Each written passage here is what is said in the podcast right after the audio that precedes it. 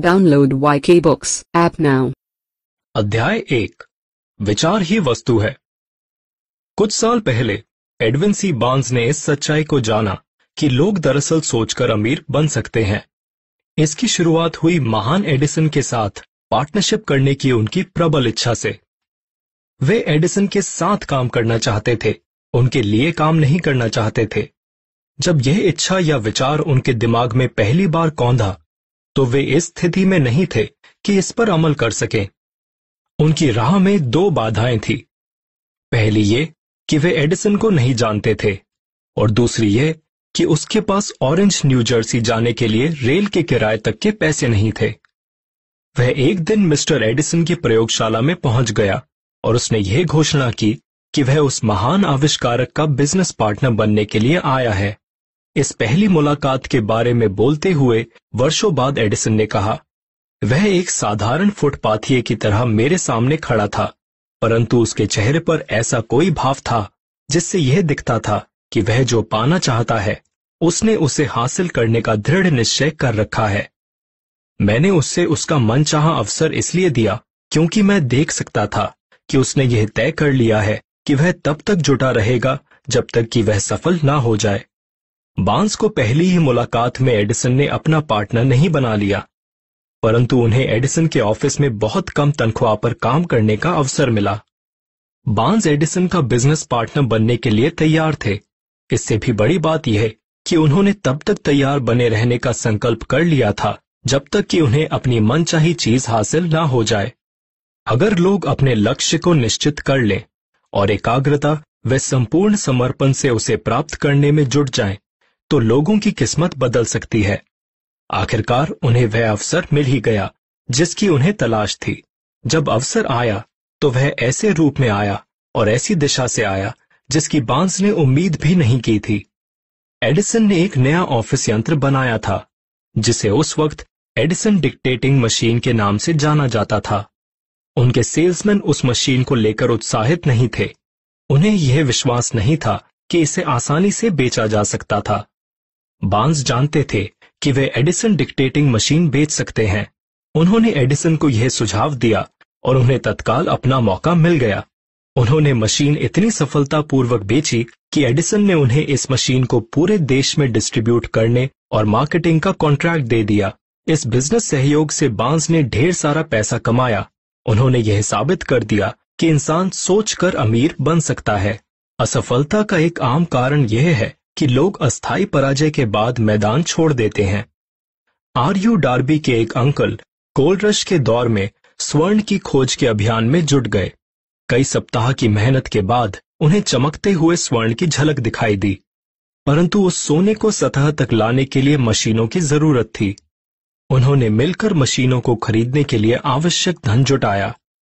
Uncle और Derby खदान पर काम शुरू करने के लिए वापस लौटे। कच्ची धातु की पहली खेप को स्मेल्टर तक पहुंचाया गया। वहां यह पता चला कि उनकी खदान कोलोराडो की सबसे बढ़िया खदान थी।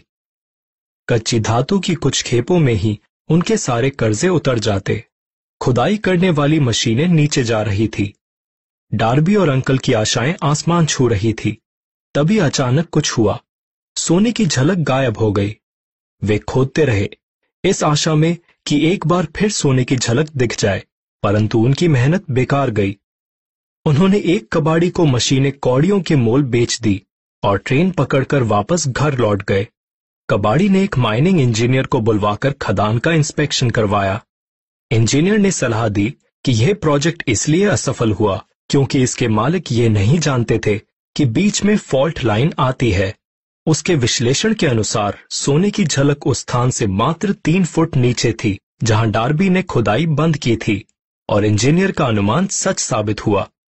कबाड़ी को खदान से लाखों करोड़ों डॉलर का सोना मिला, सिर्फ इसलिए क्योंकि वह जानता था कि हार मानने से पहले विशेषज्ञ की सलाह लेना उचित होता है। बाद में मिस्टर डार्बी ने अपने इस नुकसान की कई गुना भरपाई कर ली जब उन्होंने यह खोज लिया कि इच्छा को सोने में बदला जा सकता है।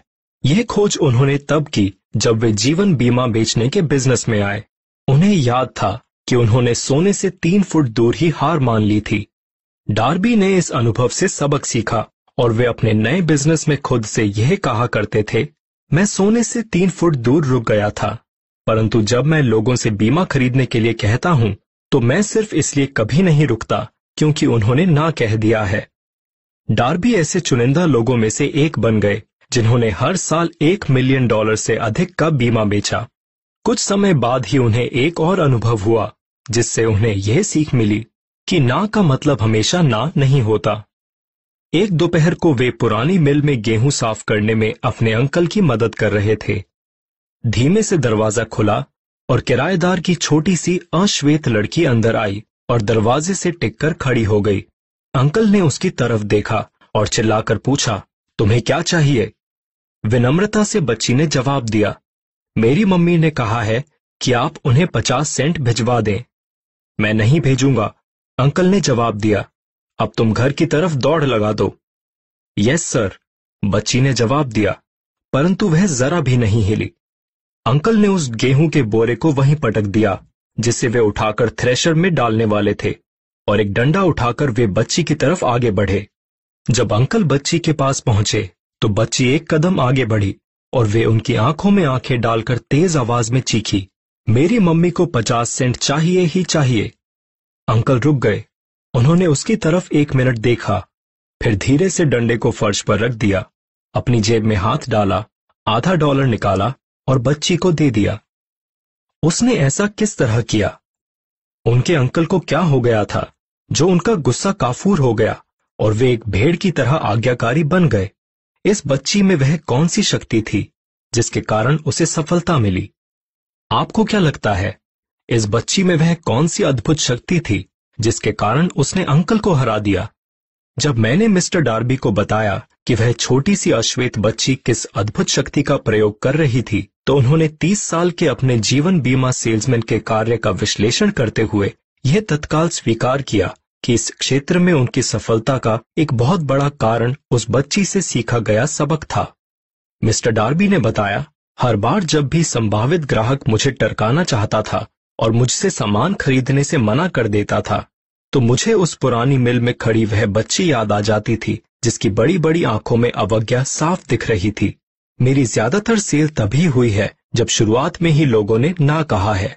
मिस्टर डार्बी और उनके अंकल की सोने की खुदाई, बच्ची और अंकल की मुठभेड़ की कहानियां बेशक सैकड़ों जीवन बीमा एजेंटों द्वारा पढ़ी जाएंगी और इन सभी को लेखक यह बता देना चाहता है कि इन दोनों अनुभवों से सबक सीखकर ही डार्बी हर साल दस लाख डॉलर से ज्यादा का जीवन बीमा बेच पाए। सफलता हासिल करने के लिए इंसान को एक सिर्फ एक दमदार विचार की ही जरूरत होती है। जब आप सोचकर अमीर बनने की शुरुआत करेंगे तो आप देखेंगे कि दौलत मानसिक अवस्था से, लक्ष्य की निश्चितता से शुरू होती है, चाहे उसमें कड़ी मेहनत हो या ना हो। आप और आप ही की तरह के हर व्यक्ति को यह जानने में रुचि लेनी चाहिए कि उस मानसिक अवस्था को कैसे हासिल किया जाए जिससे दौलत को आकर्षित किया जा सके। जैसे ही आप इस फिलॉसफी के सिद्धांतों को अपना लेंगे और इन सिद्धांतों पर अमल करने के निर्देशों का पालन करने लगेंगे, आपकी आर्थिक स्थिति सुधरने लगेगी और आप जिस भी चीज को छुएंगे वह आपके लिए फायदेमंद साबित होने लगेगी। असंभव? बिल्कुल नहीं। मानव जाति की एक खास कमजोरी यह है कि औसत आदमी असंभव शब्द का प्रयोग बहुत करता है। यह पुस्तक ऐसे लोगों के लिए लिखी गई है जो ऐसे नियम जानना चाहते हैं जिन्होंने दूसरे लोगों को सफल बनाया है और जो इन नियमों पर चलने के लिए अपना सब कुछ दांव पर लगाने के इच्छुक हैं। सफलता उन्हीं को मिलती है जो सफलता के बारे में जागरूक होते हैं। असफलता उन्हीं को मिलती है जो असफलता के बारे में जागरूक होते हैं। ज्यादातर लोगों में एक और कमजोरी होती है कि वे अपने विश्वासों और अनुभवों के पैमाने से हर वस्तु और व्यक्ति को नापते हैं। जिस चीज को हम नहीं समझ पाते, हम उस पर विश्वास करने से इनकार कर देते हैं।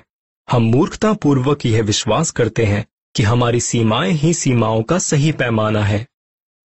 जब हेनरी फोर्ड ने अपनी प्रसिद्ध वी एट मोटर बनाने का फैसला किया तो उन्होंने एक ऐसा इंजन बनाने का विकल्प चुना जिसके आठों सिलेंडर एक ही ब्लॉक में हों। उन्होंने अपने इंजीनियरों को ऐसा इंजन बनाने का निर्देश दिया। सभी इंजीनियरों का कहना था कि आठ सिलेंडर के इंजन ब्लॉक को एक ही टुकड़े में ढालना असंभव है। काम चालू कर दो, फोर्ड ने आदेश दिया। और यह काम तब तक करते रहो जब तक कि तुम्हें इसमें सफलता ना मिल जाए। इंजीनियरों ने काम शुरू कर दिया। अगर वे फोर्ड की नौकरी में बने रहना चाहते थे तो उनके पास कोई दूसरा विकल्प था भी नहीं। छह महीने गुजर गए परंतु कुछ भी नहीं हुआ। इसके बाद छह महीने और गुजर गए और फिर भी कुछ नहीं हुआ। एक साल बाद फोर्ड ने इंजीनियरों को फिर बुलवाया और दोबारा उन्होंने उन्हें वही बताया कि उनके आदेश को पूरा करने का कोई तरीका उन्हें नहीं सूझ रहा है। काम चालू रखो, फोर्ड ने कहा। मैं इसे चाहता हूं और मैं इसे पाकर ही रहूंगा। उन्होंने काम चालू रखा और फिर जैसे जादू की छड़ी से रहस्य प्रकट हो गया। फोर्ड की लगन एक बार फिर जीती। हेनरी फोर्ड इसलिए सफल हुए क्योंकि उन्हें सफलता के सिद्धांत मालूम थे और उन्होंने उन सिद्धांतों पर अमल किया था।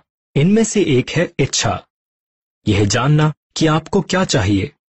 जब हेनले ने यह अमर पंक्तियां लिखी, मैं अपने भाग्य का निर्माता हूं, मैं अपनी आत्मा का कप्तान हूं, तो उन्हें हमें यह जानकारी देनी चाहिए थी कि हम अपने भाग्य के निर्माता स्वयं हैं, अपनी आत्माओं के कप्तान हम स्वयं हैं, क्योंकि हम में अपने विचारों को नियंत्रित करने की शक्ति है। उसे हमें यह बताना चाहिए था कि ढेर सारी दौलत हासिल करने से पहले हमें अपने मन में दौलत हासिल करने की प्रबल इच्छा का चुंबकीय विचार रखना चाहिए। लेकिन चूंकि हेनले एक कवि थे, दार्शनिक नहीं थे, इसलिए उन्होंने इस महान सच्चाई को कविता के रूप में ही रखा और इन पंक्तियों के दार्शनिक अर्थ को पढ़ने वालों के विश्लेषण पर छोड़ दिया। कई साल पहले मैंने वेस्ट वर्जीनिया के सालेम कॉलेज में एक भाषण दिया था जिसमें इच्छा के बारे में मैं इतनी प्रबलता से बोला कि श्रोताओं में से एक ने इसे अपनी फिलॉसफी का हिस्सा बना लिया। वह युवक संसद सदस्य बन गया और फ्रैंकलिन डी रूजवेल्ट सरकार में एक महत्वपूर्ण पद पर पहुंचा। उसने मुझे एक पत्र लिखा। मैं उसके पत्र को प्रस्तुत कर रहा हूं। प्रिय नेपोलियन, उन्नीस सौ बाईस में आपने सालेम कॉलेज में एक भाषण दिया था। तब मैं उसी कॉलेज में पढ़ता था। उस भाषण में आपने मेरे मन में एक ऐसे विचार का बीज बोया था जिसकी वजह से मैं आज इतना सफल हो चुका हूं, जिसकी वजह से मैं आज इतने सारे लोगों की सेवा कर पा रहा हूं और जिसकी वजह से ही मैं भविष्य में भी सफलता प्राप्त कर पाऊंगा। मुझे याद है जैसे ये कल ही की बात हो कि आपने हेनरी फोर्ड का उदाहरण दिया था, जिनके पास ज्यादा शिक्षा नहीं थी, जिनके पास एक डॉलर भी नहीं था, जिनके कोई प्रभावशाली मित्र भी नहीं थे, परंतु इन सब के बावजूद वे सफलता की चोटी पर पहुंच गए। मैंने उसी समय अपना मन बना लिया था।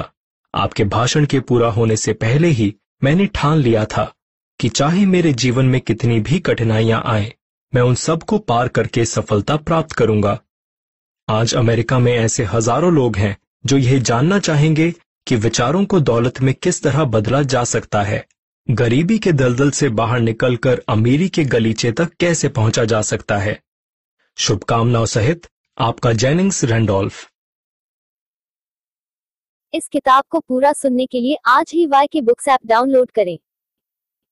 Download Y K books app now.